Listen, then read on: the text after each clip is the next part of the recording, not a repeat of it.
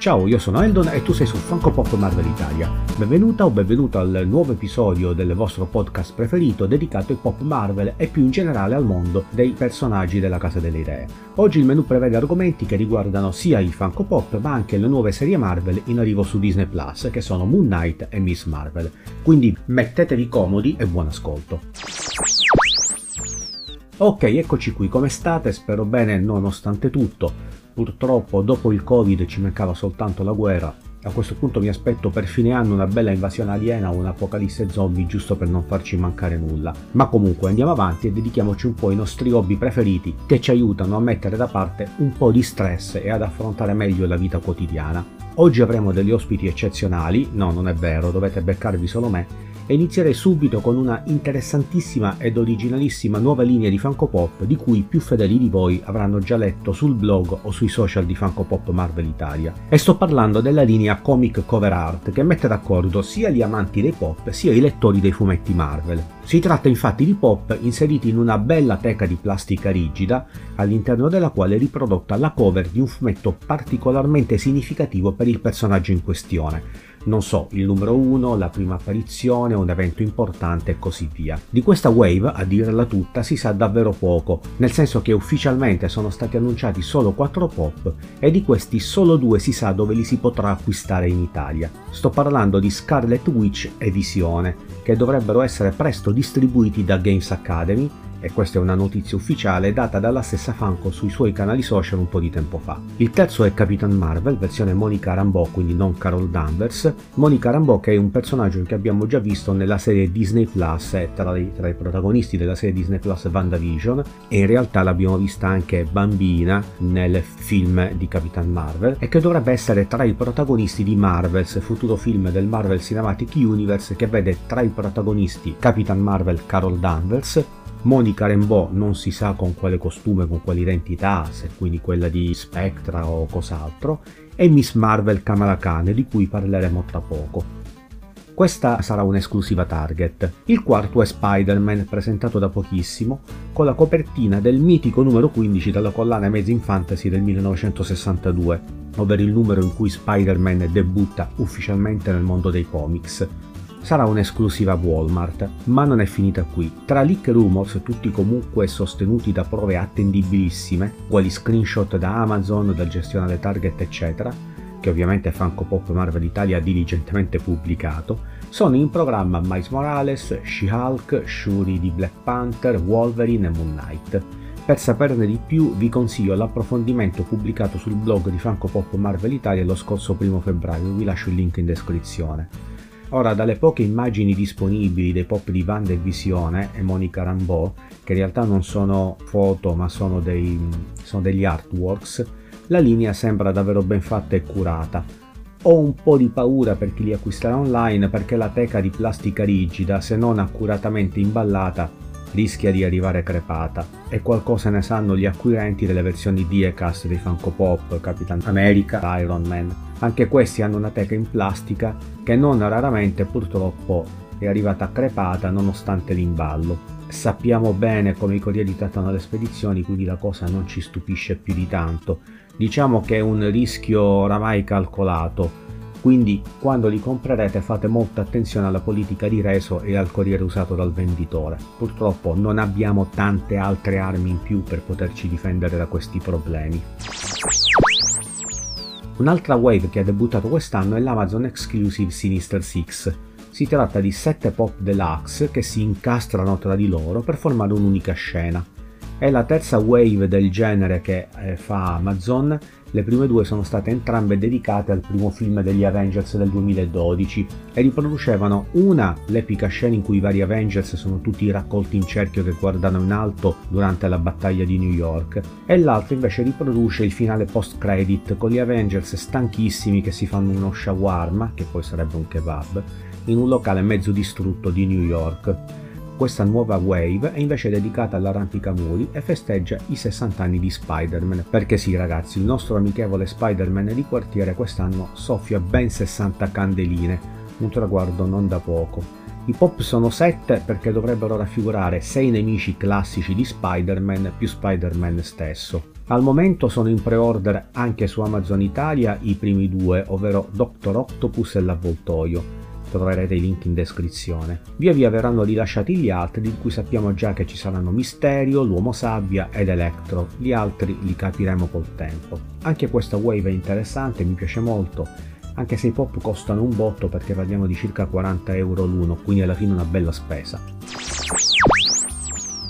Sempre per festeggiare i 60 anni di Spider-Man, Amazon ha presentato anche la linea eh, con lo sticker Beyond Amazing, con cui ci proporrà varie versioni alternative di Spider-Man. Al momento conosciamo, perché sono comparse sul web diverse immagini, Spider-Man 2211 e Mangaverse Spider-Man, non sto qui a dirvi chi sono, ma vi invito a leggere le rispettive news sul, sul blog di Franco Pop Marvel Italia o sui vari canali social, in cui vi racconto anche un po' le origini di questi personaggi. Per Spider-Man 2211, link in descrizione, perché al momento è preordinabile su Amazon Italia, anche se non si sa per quanto tempo, e anzi speriamo che non sia già andato sold out. Ma a proposito, avete notato quanto si stanno allungando i tempi di consegna dei pre-order e quanti ritardi si stanno accumulando nelle consegne programmate? Certamente la carenza di materie prime e la situazione internazionale non aiutano, ma i tempi si stanno facendo davvero eterni Adesso è normale attendere almeno 6 mesi dal pre-order e molte date di consegna, soprattutto su Amazon, sono state aggiornate o vengono aggiornate di tanto in tanto. Insomma, non si capisce più nulla. Emblematica è la situazione degli abbonamenti Marvel Collector Corps. Per chi di voi non lo sapesse e non ha letto l'approfondimento sul blog, e anche per questo vi lascio il link in descrizione, si tratta in due parole di un abbonamento stipulabile solo su Amazon.com, quindi quello americano, che è partner esclusivo di Funko per queste box rilasciate a cadenza bimestrale che contengono da 1 a 2 pop, eccezionalmente 3, e poi altri gadget come portachiavi, adesivi, patch, t-shirt e altri oggetti da collezione. Ad ogni uscita il tema cambia ed è solitamente collegato ad uno o più eroi Marvel, un film del Marvel Cinematic Universe e così via. Le prime due box del 2022 sarebbero dovute uscire una a gennaio e una in questi giorni, ma non se ne ha più notizia. Cioè si sa che quella di gennaio dovrebbe essere dedicata alle serie Disney Plus in generale e quella di marzo al film di Doctor Strange in the Multiverse of Madness che è appunto in uscita più o meno imminente ma le spedizioni sono in ritardissimo e non si sa se e quando verranno effettivamente effettuate. Una situazione che non si è mai verificata da quando le Marvel Collector Corps esistono, ovvero dal 2016.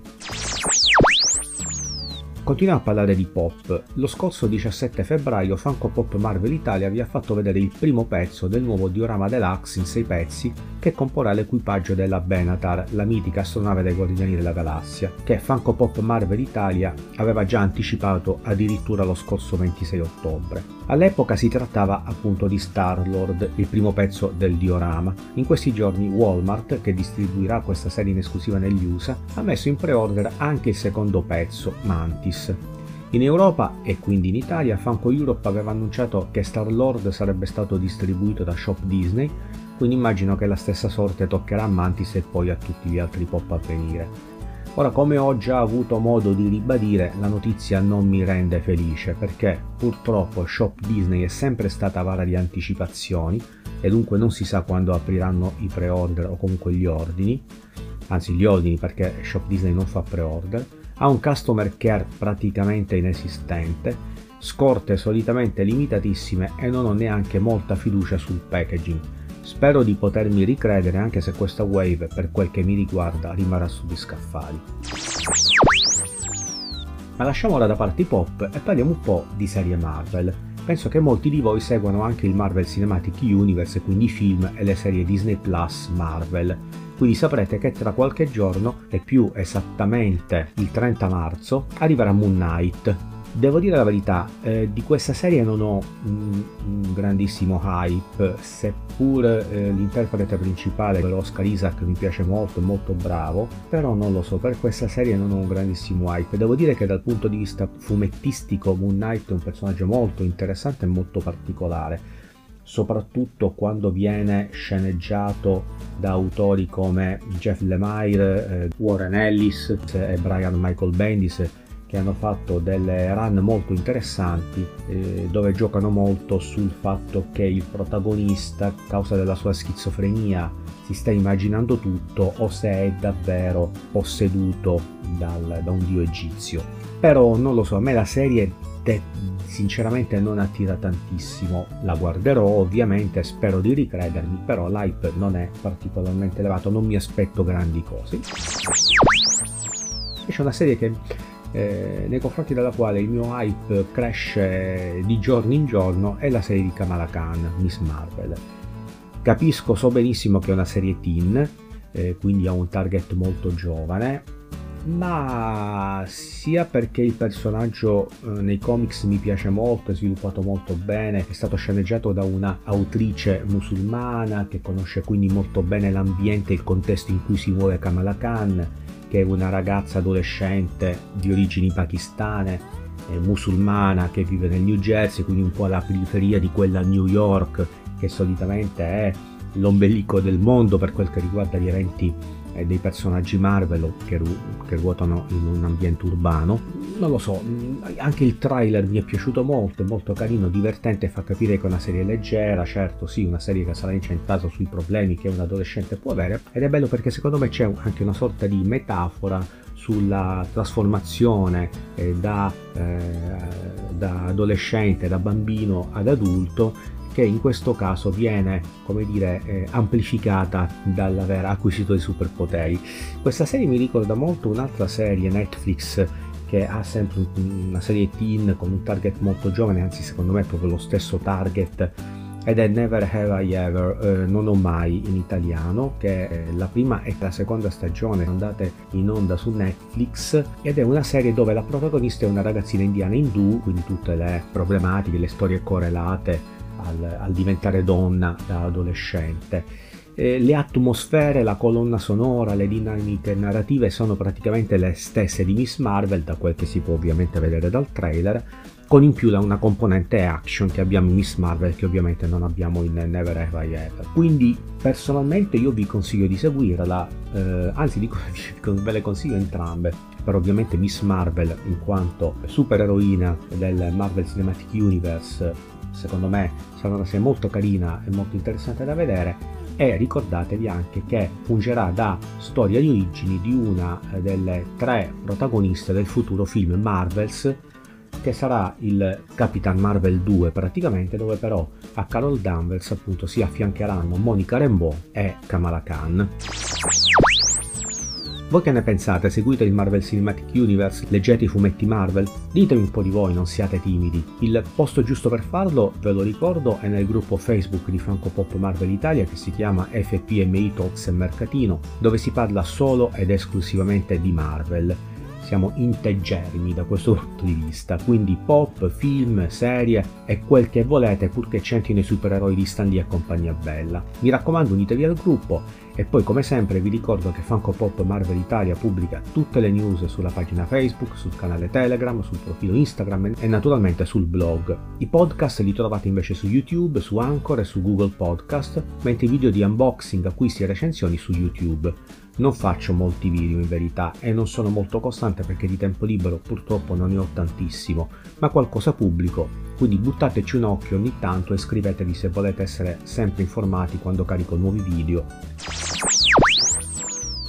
Ok, per oggi è tutto, spero che questo podcast vi sia piaciuto e spero davvero di leggere i vostri commenti qui o nel gruppo Facebook. Grazie per avermi sopportato e alla prossima. Ciao ciao!